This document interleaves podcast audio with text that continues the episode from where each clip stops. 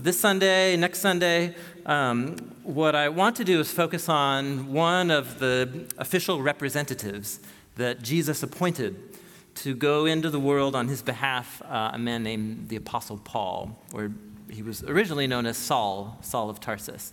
Um, so, you're doing uh, the year of biblical literacy, you're reading through the Bible. How's that going, guys? How's it going?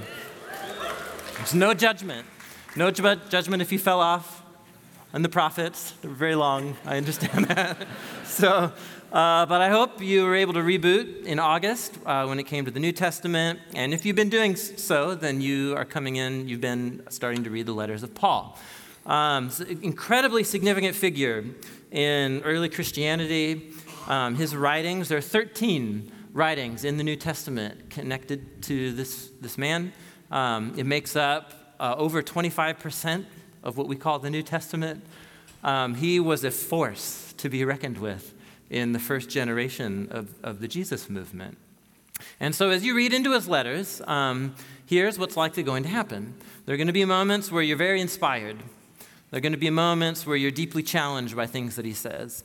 And then there are going to be moments um, where you're really disturbed and bothered by things that Paul says about first century slaves, about women, about issues of ethnic diversity in his churches. You're going to be bothered by um, how he promotes himself as an example to be followed. Imitate me as I imitate Jesus.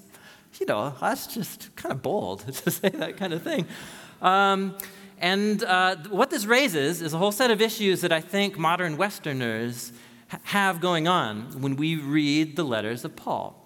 Um, let me show you two book covers. Uh, one of the book is going to come out tomorrow. Uh, the other came out a couple years ago. And uh, to me, it just kind of summarizes how most Americans feel about Paul. um, not, do you need me to explain to you what's happening here? You know. um, so, is Paul a, a, racist, chauvinist jerk? Right. That's the, the question being addressed in Paul Behavior. It comes out tomorrow. Um, and a couple years old, J. Daniel Kirk, Jesus I've loved, but Paul, um, I won't do a raise of hands, uh, but my hunch is that there's a whole bunch in the room, and you're like, what? What's, I don't know, what's the problem with Paul? Like, you love reading Paul's writings, you've read them for a long time, they're very inspiring and meaningful to you. Um, my hunch is that there's a whole bunch of other people in the room who you, you on a deep level, you get what these books are trying to get at.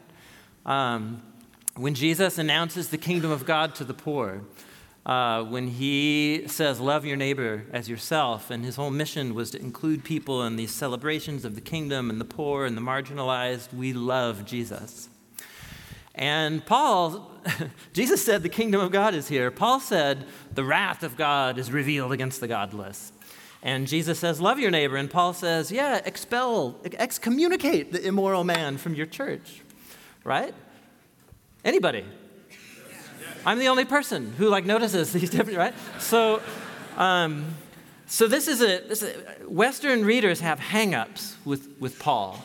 Um, and in academic circles um, that are not tied to any kind of Christian community at all, it's the, all the rave is to hate on Paul and talk about what a close minded person he was and how unfortunate it was that he became so influential in the early church. That's kind of the, the party line right now in academic study of Paul. And so I don't know if this resonates with you at all, if you've ever read into Paul's letters and found him difficult to understand.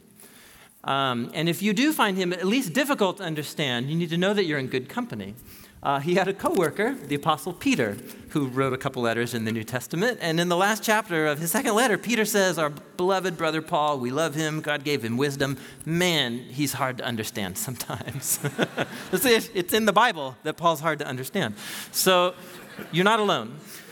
Um, but, but it's true, on all of the hot topics in modern Western culture of race and sex and gender and, and power and community formation and all privilege, all these kinds of things, a first reading of Paul's letters, at least through in English, um, finds Paul landing mostly on the wrong side of those debates, according to American opinion.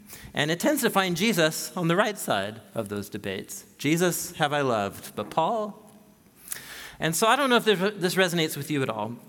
Um, here's what I have found. I remember uh, being a new Christian in my early 20s I'm reading the Bible for the first time, and I remember what it was like to read Paul's letters for the first time.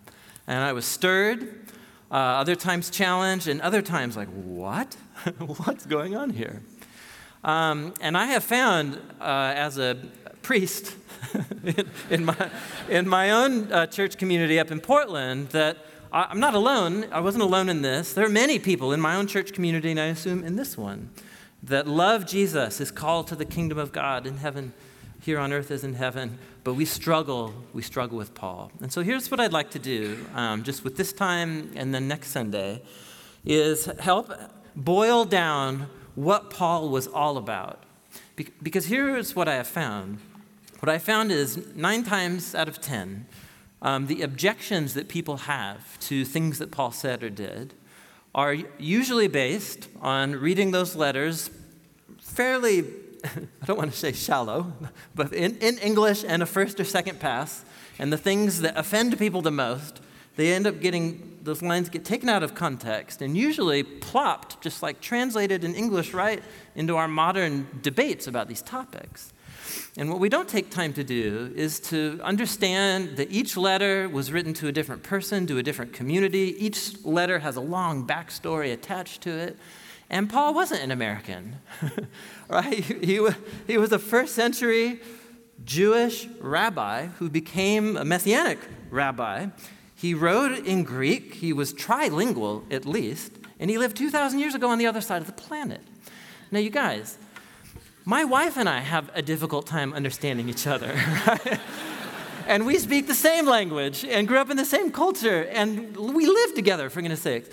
And so, I, reading and understanding Paul's letters, it requires immense cultural sensitivity. It requires patience to learn the whole story of who he was and what each of these churches and the backstory behind it all. It requires a community of people to come around and learn together, and it requires effort to understand his letters. And nine times out of ten, I have found personally that doing that work not only just resolves the challenges I might have with Paul's letters, but actually allows me to hear what Paul was actually saying in a, in a whole new way that I'd never even thought about before. And so, what I'd like to do today, uh, today and next Sunday is just focus on two core themes that unify his whole mission, what he was all about, and that run throughout all of his letters. Um, there's the kind of like ground zero, these key points for what Paul was all about. And if you can have these anchors in place, reading into Paul's letters, as many of you are doing this month and next, I, I think it'll, things will click for you. So that's our mission. Should we choose to accept it, and you don't have a choice right now because you're here. Um, you guys with me? So, so here's an irony. It's an irony um, in modern Western Americans uh, reading Paul and getting offended and calling him whatever, a chauvinist, you know, racist, bigot, or, or what have you. There's actually a deep, deep irony that we're mostly unaware of when we do that. And it's this Paul's like signature achievement in the early decades of the Jesus movement, the thing that he was most passionate about, and the thing that he created was a viral movement of networked house churches full of very, very diverse kinds of people. His passion was to create a, a movement, a network of multi ethnic, culturally diverse house communities in the most strategic, important cities in the ancient Roman Empire. And that all of these communities honor each other's differences, create immense space for cultural difference, even difference on certain what they considered moral issues. And that the main unifying factor that brought all of these very different people together was allegiance to the love of, and uh, service of King Jesus. And Paul accomplished this. Pa- Paul introduced a revolution into the human history of religion. There had never been a movement like what he was a part of starting in the ancient world. People had no idea what to do with his communities because the Roman world had never seen such a thing before. In Paul's day, religion is something you're born into, it's completely bound up to the gods of your people group and of your city and of your family. And for people to break that identity and to choose allegiance to a new God and for a Greek and a Macedonian and a Roman and a Jew and a Libyan and an Egyptian and a Cyprian to all eat meals together every single Sunday in allegiance to the one true God. This is absolutely unheard of. This kind of thing had never happened before. And this was Paul's brainchild, and it was his greatest contribution to the church. And to me, there's such a deep irony. There's such an irony that here we are, 21st century Americans, looking down on Paul because we've taken half of his lines about gender and race or whatever and slavery out of context, by the way. And then we look down on Paul when his greatest achievement is the thing that somehow America in 200 years has been absolutely unable to achieve. Are you guys with me? You guys with me? Do you see the irony? I wonder if racial tension is an issue in our culture. Are you kidding me? Are you kidding me? And we are going to look down on Paul, whose life passion was to create culturally diverse communities unified in their allegiance to King Jesus. Are you with me here? I get a little impatient at this point because I just, the irony is too, too rich. Uh, it verges on hypocrisy. And so here's what I would urge us to do I want us to sit down this Sunday, next Sunday, and just patiently listen to the inclusive, exclusive Paul. And it breaks our categories. It doesn't fit any of our political or social categories. We just, and there were no categories for what he was doing in his day. the Jesus movement, through Paul, Jesus appointing Paul, created a whole new category uh, and it's, it's what we call the history of early Christianity. So here's what I'd like to do. If, if I was going to try and summarize Paul, how would I try and do it? Well, I tried, and then I realized, no, I don't want to do it. Let's just let Paul do it himself. Um, all of the literature in the New Testament connected to Paul are his letters. Letters to, mostly letters to church communities that he started um, and that existed for time, some time already. Um, but a couple of them are to church communities that he didn't start. And uh, one of those was, is uh, the church in Rome. Paul did not start the church in Rome, it had existed for some time before he ever wrote to it. And when he did write to it, it's because he wanted to ad- address the ethnic tensions that were threatening to tear this church apart. And so here's how Paul introduced himself to a church full of people that he mostly didn't know. And this is a church being torn apart by Jewish and non Jewish ethnic division. And here's how he introduces himself Romans chapter, chapter 1. Paul, a servant of the Messiah Jesus, called to be an apostle, which, so we'll pause real quick here. So, apostle, this is one of these ironies. We're reading an English translation, but for some reason that word never got translated. It's, kind of, it's a Greek word spelled with English letters. Um, apostle, it, it means an official representative. So he was called to be an official representative, set apart for God's good news, which he promised long ago through his prophets in the sacred scriptures. And this good news is about God's Son, whose physical lineage was from the line of David, and through the Holy Spirit, he was established as the Son of God in power by his resurrection from the dead. Jesus, the Messiah, our Lord. Amen? Amen. Through him, I was graciously made his representative to call all the nations to faithful obedience for the sake of his name. And that includes you who are in Rome, also called by Jesus the Messiah, and who are loved by God. Let's just keep this up here, right here. So, so Paul, he was a, a radically zealous Jewish rabbi. He belonged to a, a group called the Pharisees. It was a religious political pressure group um, that didn't have power in Jerusalem, Israel's capital city, uh, but they had immense influence, kind of like, like a lobby or something like that. And uh, he, he hated Jesus. He hated the movement that sprung out of Jesus. He was certain uh, that Jesus was a false prophet and that Jesus' disciples were crazy and going to lead Israel astray. And so he did everything in his power to, to try and get them arrested and killed. And so, uh, what Jesus did was uh, he just put a kibosh on that real quick. Um, Paul was on his way to a city. You guys read about it in the story if, if you're reading the year of biblical literacy, Jesus confronted Paul in a very radical encounter and called Paul to follow him as a disciple. And then he commissioned Paul as an apostle, a representative, to go take the story about the resurrected Jewish Messiah out to all of the nations and to begin to spread and form these communities of Jesus' followers outside of Jerusalem and outside of Israel. That, and that became his whole life passion. And here's Paul's deep conviction. He says, I'm called as this representative because the whole story of Israel and told in the Old Testament sacred scriptures has come to its fulfillment in the person of Jesus of, of Nazareth. He's physically from the line of David, from the line of Israel's ancient kings. And something happened with Jesus of Nazareth. He talks about it in all of his letters.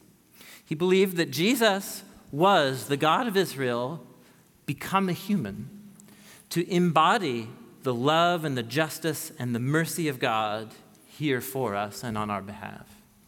He believed that Jesus was the human that we are all made to be and called to be, but, but perpetually fail to be. And he was that on our behalf. He, he, he talks about it all throughout his letters, this Jesus from the line of David, that he went to his death on purpose in order to take into himself the consequences of all of the selfishness and the sin and the evil and the moral failure that we all perpetuate and participate in every day, all of the, the ways that we have created the world as we know it. And Jesus took the consequences of all of that onto himself on the cross, and he allowed our evil to destroy him.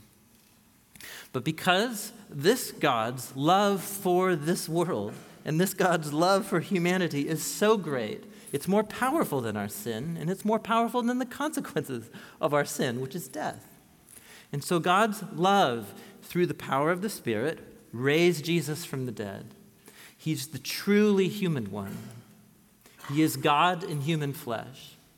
And he is now the exalted king, not just of Israel, but of the world. And so for Paul, the only logical thing to do is to go out among the nations and tell everybody that there's a new king. But it's not just the king of Israel, it's not just the king of Rome, it's not just the king of Egypt, it's the king of humanity. It's Jesus, it's the Son of God. He's the king of the world. He lived and he died and he was raised, not just for Israel, but for every human being, to be for us what we could never be for ourselves, and to make us into the people that he's called us to be. This is the, the essence of Paul's message and good news. And so look at what this motivates him to do. This is in the yellow right down here. I was made his representative to call all of the nations. This is what I call the inclusive Paul the inclusive Paul. Paul's vision of God's love was so gigantic, it so exploded out of his, his heart and his mind that the only logical thing to do in light of the story of Jesus was to tell every single human who King Jesus was. Because there's only one story capable of speaking to all of the billions and the different types of humans. It's the story of the Creator God become human to do for us what we can't do for ourselves. It's the, it's the radically inclusive Paul. But also notice what the radically inclusive Paul is calling all nations to to faithful obedience to King Jesus for the sake of his name. This is what I call the ex- exclusive Paul. this is what we'll talk about next week. So, Paul, Paul has this idea that the only way to truly unify all humanity is to call all humanity to some center of focus. The Roman Empire, of course, was a rival in Paul's day, and they called all humanity to recognize the divinity and the authority of the emperor. That's the unifying story. And that was not working out so well for most ancient people. All calls to unity are a call to some kind of exclusive center. And for Paul, the only way to unify all of humanity is to tell the story of the Creator God become human in the person of Jesus. It's the exclusive Paul. And so, while there were clear challenges and boundary lines he put around what it means to live as a follower of Jesus, it was a radically inclusive call to all nations. And he did it. Like he actually did it. He actually formed these communities. We know of dozens and dozens of them throughout the largest, most important cities. He actually pulled it off. He did it. How you guys doing? Okay, so here's what I want to do. I want to um, just take a quick tour of a handful of crucially important passages in Paul. And you're going to see this passion for the unity of Jesus' followers as diverse, multicultural communities, this was his heartbeat. If this wasn't happening, he wasn't being faithful to Jesus. And it's like a red thread that runs through all of his letters. And if you make this your center of gravity in reading through Paul's letters, I guarantee all kinds of things will start clicking into place for what, what this apostle was all about. So let's first go to um, Genesis chapter 12, because the, the roots, for Paul, the roots of this inclusive call to all nations to serve in obedience to, to King Jesus, this has deep roots in the story of the scriptures. The reason that God called the family of Israel into existence in the story of the Bible was here's the story. This is where it begins on page 12 of the Bible. The Lord said to Abram, whose name later gets changed to Abraham, Go from your country, your people, and your father's household to the land I will show you. I'll make you into a great nation. I'll bless you. I'll make your name great, and you'll be a blessing, and I'll bless those who bless you. And whoever curses you, I'll curse. All the families on the earth will be blessed through you. Now, just by repetition alone, what's the key important word in this here? Bless. What does, and this comes right after the story of uh, the tower and city of Babylon in Genesis chapter 12, which is the culmination of the human failure that started in the Garden of Eden story. And so all humanity is up in arms against the Creator God. And what is God's ultimate long term response to his enemies? He sets in motion a plan to bless his enemies, the rebellious nations of the earth. And he chooses one random guy, Abram, later named Abraham, and he's going to do something through that family that will result in blessing and redemption and salvation going back out to all the nations of the world. This is the core storyline of the whole Bible. And so, Paul, like, he was raised on, on this story. And, and growing up, like, like every Jewish person in his day, he's wondering, like, what, when is God going to do this? When is God going to act finally to do something so that the family of Abraham becomes this blessing to all the different families of the earth? And then when he had this radical encounter with the resurrected Jesus, it was light bulb like, oh my gosh, like this is it. This is it. This is the fulfillment. He's from the line of David. He's, he's from the line of kings, of the very family that God said he was going to use to bless the nations of the earth. And then here he is. He's living for all humanity. He's dying for all humanity. He's being raised from the dead. And he wants to give his life as a gift to all humanity. I mean, what, what, what other candidate would Paul be looking for as the fulfillment of this promise? And so he's just, like Paul just, it, it lights a fire in him. His whole life, every waking moment, as far as we can tell, for the 30 some years that he followed Jesus after that until he was executed in Rome for being too zealous about Jesus. Uh, this 30 years was an immense contribution he made to the early church and to human history. And it was all rooted in this promise right here. So let's say you lived um, uh, in what today is kind of northern central Turkey, a region that was called Galatia in Paul's day. And let's say you're, you know, you live in one of these uh, cities in, in Galatia, and whatever, you know, you're, a, you're a, a, day laborer or whatever, and you emigrated up here from Cyprus because life is really hard there, and and so you immigrated here, and you, here in the town square, there's this leather worker named Paul. And he's just constantly talking to people about how there's a new king of the world. It's the risen Jesus, and your imagination is captured. And so you go, and apparently, like these people who listen to Paul gather in a house community. And so you go show up at one of these house communities, and it's crazy. There's three Jewish families, uh, one of them is a really wealthy landowner, and so he's there uh, with his Egyptian slave.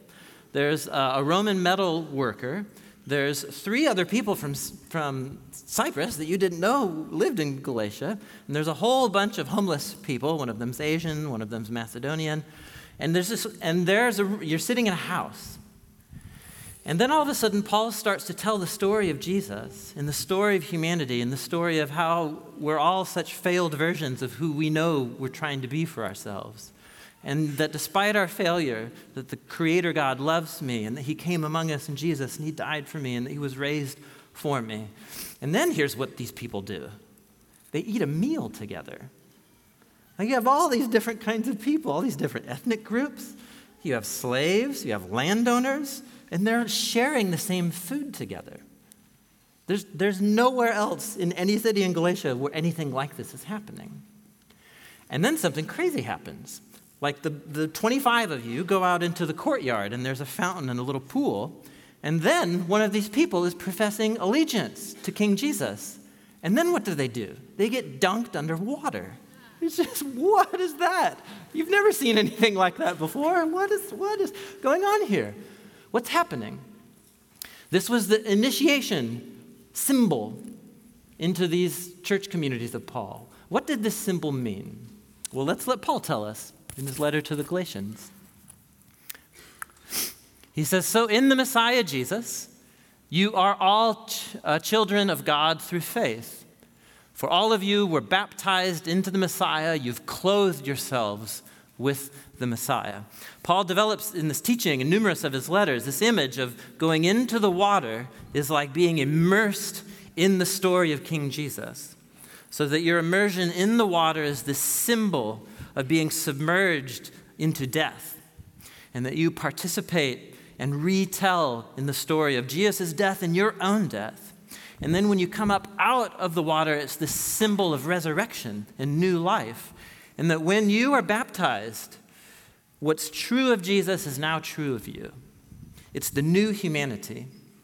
And in this new human family, there is neither Jew nor Gentile, neither slave nor free, nor is there male or female. You are all one in the Messiah Jesus. Can, can you imagine saying something more charged and electric in Paul's day? To that room of people that I just described, he's saying, You're brothers and sisters now. This is just unbelievable. What, this is the most audacious social project that anybody attempted in the first century. And it comes from the mind and the heart of, of Paul, who's been commissioned by Jesus. Um, here's how uh, Scot McKnight, uh, who's a, an incredible New Testament scholar, he's also he's written an incredible book. I think we're, we're I told them to buy some to sell to you afterwards because you should really read this book. Uh, it's it's a very practical, uh, funny, well-written theology of Paul's vision of the church. It's called a fellowship of differents. And here's how he, he puts what Paul was accomplishing here. Paul made sure that the earliest Christian churches were made up of people from all over the social map. And they formed a fellowship of differents, typo intended, full of people who certainly did not agree on very much, except perhaps that life in Roman cities was really dirty and difficult. It's about the only thing they would agree on. And this was the heart of Paul's mission to create a fellowship of difference and difference a mixture of people from all across the spectrum. He believed that the church is God's world changing social experiment of bringing different people together to the same table to share life with one another as a new kind of family. And baptism was one of the key symbols because the rich Jewish landowner got baptized, the Egyptian slave got baptized, the homeless, like uh, the homeless Egyptian man got, ba- like everybody got baptized. Everybody had sins that needed to be forgiven. Everybody was given the same gift of life. And when they gather to sing to Jesus and to eat at the table together, all of the, the things that make them different outside of the family of Jesus, all of the boundary lines, socioeconomic or ethnic, that, that create power relationships and, and differences of privilege and so on. Outside the church community, all of that gets erased when we walk into this gathering. We are one family in the Messiah Jesus. How you doing? Just somebody say amen or something. You know what I'm saying? Like this, you got, so we live 2,000 years into this heritage. And whether you love Paul or whether you hate Paul, our culture is a direct beneficiary of this movement right here. For good or for, for the, the best of it and the worst of it that's been created. But we're sitting in a culture that takes for granted what Paul forged radically in the first century of the church. It's, it's absolutely remarkable. People eating at the same table together, this was a whole, a whole other statement. Because eating these meals together always culminated in the, in the Sunday gathering and taking the bread and the cup, which we also do symbolically. You guys do it here. What's the meaning of it? Well, the meaning of it is retelling the story of Jesus' death, his broken body, and his shed blood. But look at how Paul also adds another layer of symbolism to the bread and the cup in, for, to make this precise point right here. This is in 1 Corinthians chapter 10. I think it's the next slide.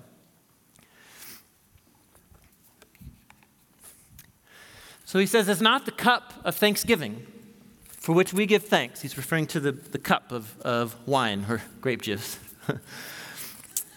and isn't, isn't it the blood of Christ? And it's not the bread that we break a participation in the body of Christ. So when we eat these symbols, we are ingesting the story. As we eat and drink and retell the story of Jesus, and his presence is here with us in the Spirit. What's true of him is true of us. We have died with him. We have been raised from the dead with him. We are one family. So look at where he takes it. He says, Listen, there's one loaf of bread that we're all eating from, which isn't really the case right here. So I'll let you guys figure out how you're going to work the symbolism on that one. But, but uh, so we're talking about 25 people in a courtyard around a table. There's one loaf of bread for all of us.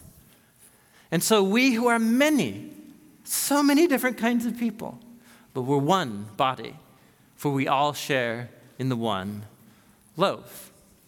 It doesn't matter who you are, we are all participating in, in people who benefit from the death and resurrection of Jesus. Let me uh, show you what another early historian of, of Christianity um, says. This guy's name is David Horrell. Um, I don't think he would self identify as a, like a follower or a disciple of Jesus. He's a historian of early Christianity in the Roman world. And this is what he has to say about what Paul thought he was doing through baptism and the bread and the cup. He says Paul saw these early Christian rituals, baptism and communion, as creating a key social achievement to bring together many people into one body and to construct a new form of corporate solidarity. Both of these rituals, they symbolize and reinforce a worldview in which the death and the resurrection of Jesus are the central events of a cosmic story. They give meaning to the world, and at the same time, they embody the central theme of the early Christian society a communal solidarity in Christ that transcends all other socio-ethnic distinctions. Do you, do you see how revolutionary this was in Paul's day? And so it leads Paul to say some things that will blow your mind if you really sit and think about them, like this one from his letter to the Colossians. He's so bold as to call these networks of 25 people in these homes. Here's what he calls them he calls them the new humanity. New humans. You have put on the new humanity, which is being renewed in knowledge in the image of its creator. And here in this humanity, there's no Jew, there's no Gentile, there's no circumcised or uncircumcised, barbarian, Scythian, slave, or free, but the Messiah, the truly human one. He is all and he is in all people. Now, you might, there might be something, uh, a question that, that gets raised here for you, at least for some of you. And so, is, is, what Paul's saying is that all of our differences, right? So gender, socioeconomic, ethnic, is he just saying that they're erased? Is Paul trying to create uniformity or homogeneity? And this is where you have to read on into his letter. So, in his letter to the Romans, no, what, what he actually ends up saying is saying, listen, there are Jewish followers of Jesus, and they're going to honor him through obeying the laws of the Torah, obeying the Sabbath, eating kosher. And that's exactly how they need to follow Jesus because they are Jewish followers of Jesus. But then you have Greek followers of Jesus or Macedonian followers of Jesus, and they will follow Jesus, and they won't do it by eating kosher, and they won't do it by, by obeying the Sabbath. He actually re, re allows every, he de- actually demands that every ethnic group retains its own distinctive, unique heritage, but reshapes it all in the service of the truly human one, the risen King Jesus. He doesn't create communities of homogeneity. What he creates is a space where there is one unifying factor allegiance and following the teachings of King Jesus, and that creates space for immense amounts of difference and diversity. Was Paul a chauvinistic, racist jerk? I, I think that is to use modern categories and to misunderstand him in, in the most uncharitable way possible. What he managed to, to produce was something which our American values of diversity and tolerance ha- have yet to fully achieve. He did it. And he did it in these small networks of the early Christian movement. This is absolutely remarkable. And as this heritage of Paul's churches went, went on, I'm going to quote one last historian. What these groups were able to achieve in huge Roman cities, the kind of influence, two of these churches that he started, these networks, one was in Ephesus, one was in Corinth, these went on to become two of the most influential churches in the centuries that followed. In what ways? What did these churches do? Rodney Stark, um, an amazing, amazing historian and sociologist of early Christianity, he, he puts it this way. This is, la- this is the last nerd that I'll quote from here. it was really interesting. He says early Christianity served as a revitalization movement in Greco Roman cities by providing new norms and new kinds of social bonds that were able to cope with many urgent urban problems. To cities filled with homeless and impoverished, the Christians offered charity and hope when there were no other social institutions existed to help, help the poor. There was no such, the Roman Empire, uh, Empire didn't have any social systems to help people. It was the churches that innovated these systems. To cities filled with strangers and newcomers, Christianity offered an immediate basis for social attachment. And now you can see why. Because it had nothing to do with your gender, with your class, with your income, with your place in society, or with your ethnicity. It only had to do with you coming to see the love of Jesus that he showed you in his life and death and resurrection. Was, that was what drew these people together. To cities filled with orphans and widows, the Christians offered new and an expanded sense of family. To cities torn by ethnic divisions, the Christians' communities offered a new basis for social solidarity. This wasn't simply a new urban movement, it was a new culture. A new way of being human beings here on planet Earth. It was capable of making life in Greco Roman cities more, more tolerable. Now, I, am trying to paint, the, I'm trying to help us get the inclusive Paul. His mission to announce King Jesus among all of the nations, it was so radical and it achieved something so remarkable in the, in the history of early Christianity. How you guys doing? This really, I don't, I don't know, maybe you've heard this before. I don't, maybe you have. But I just, this is the center of gravity. Everything revolves around this. The reason why he got so worked up about women in 1 Timothy, letter of 1 Timothy, really in context, you guys, these were, these were really wealthy Roman women who were used to privilege and status in the Roman world. And then they come into the church community in Ephesus, and they, first of all, they treat it like a fashion show.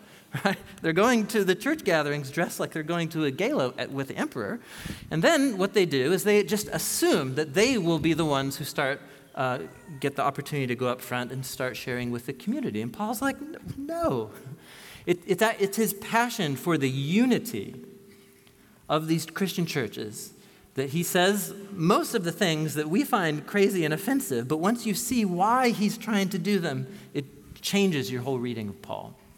And so this is my hope is at least just kind of reset the default for how you think about Paul. This was what motivated his passion to create one new humanity that gave its allegiance to King Jesus. And let me land, uh, let me land the plane. So, yay, inclusive Paul, hooray, you know. um, so, you know, what I'm not trying to do is remove the fact that there are real challenges that he sets before these early Christians. So we're going to focus on that next week. But see, here's the thing, you guys. Any attempt to create a unity out of lots of different kinds of humans requires a center.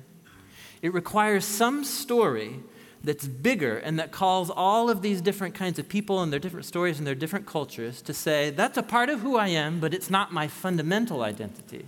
My fundamental identity is this thing that we're all attracted to.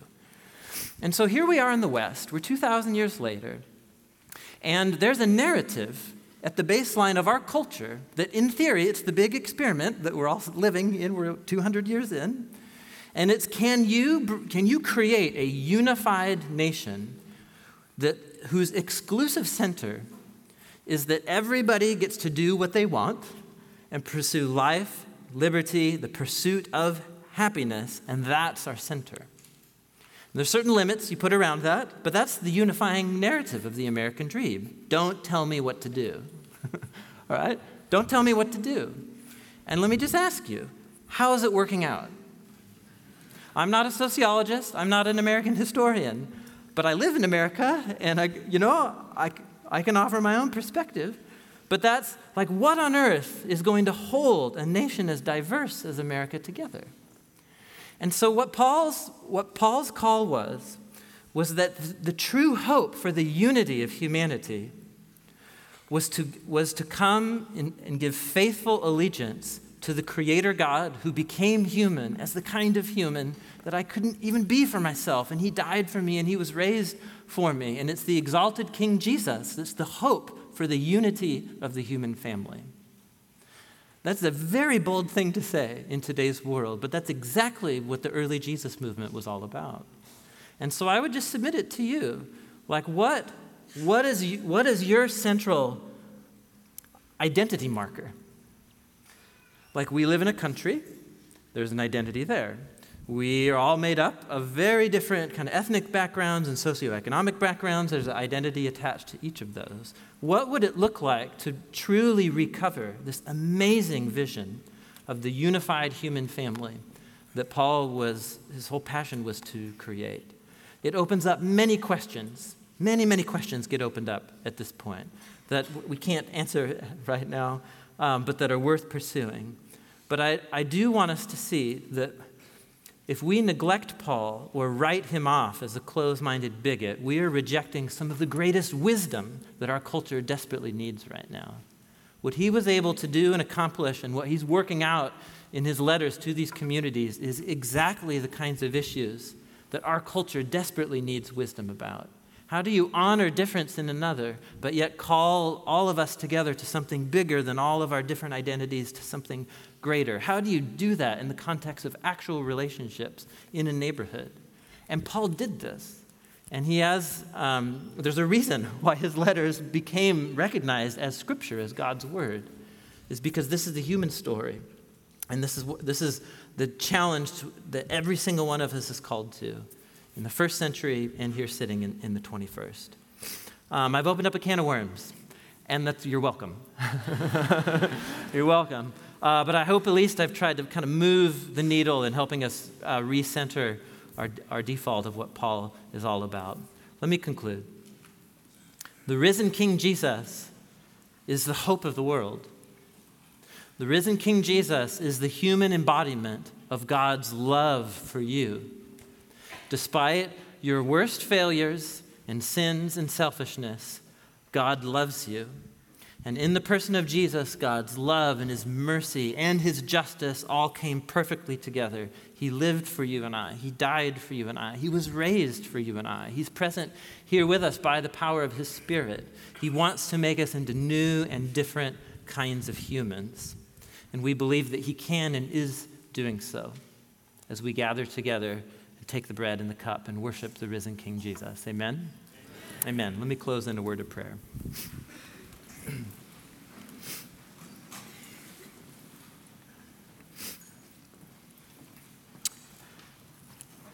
Jesus, you are beautiful. Uh, you are the one in which every single person in this room, all the all the different kinds of people and all of the different stories. We believe that in you, all of our stories find their greatest fulfillment, find their greatest meaning. Jesus, we believe that your love is the hope of the world. Thank you for living and dying and being raised for us. I pray that you would make this community right here, this room of people, into a new humanity. And out of that unity is able to embody your love and your justice and your grace and your challenge to this city. Uh, Jesus, this is a bold vision to live out. We need your grace and wisdom as we do it. And we trust that your Spirit uh, will guide us forward. So we pray in the strong name of Jesus. Amen.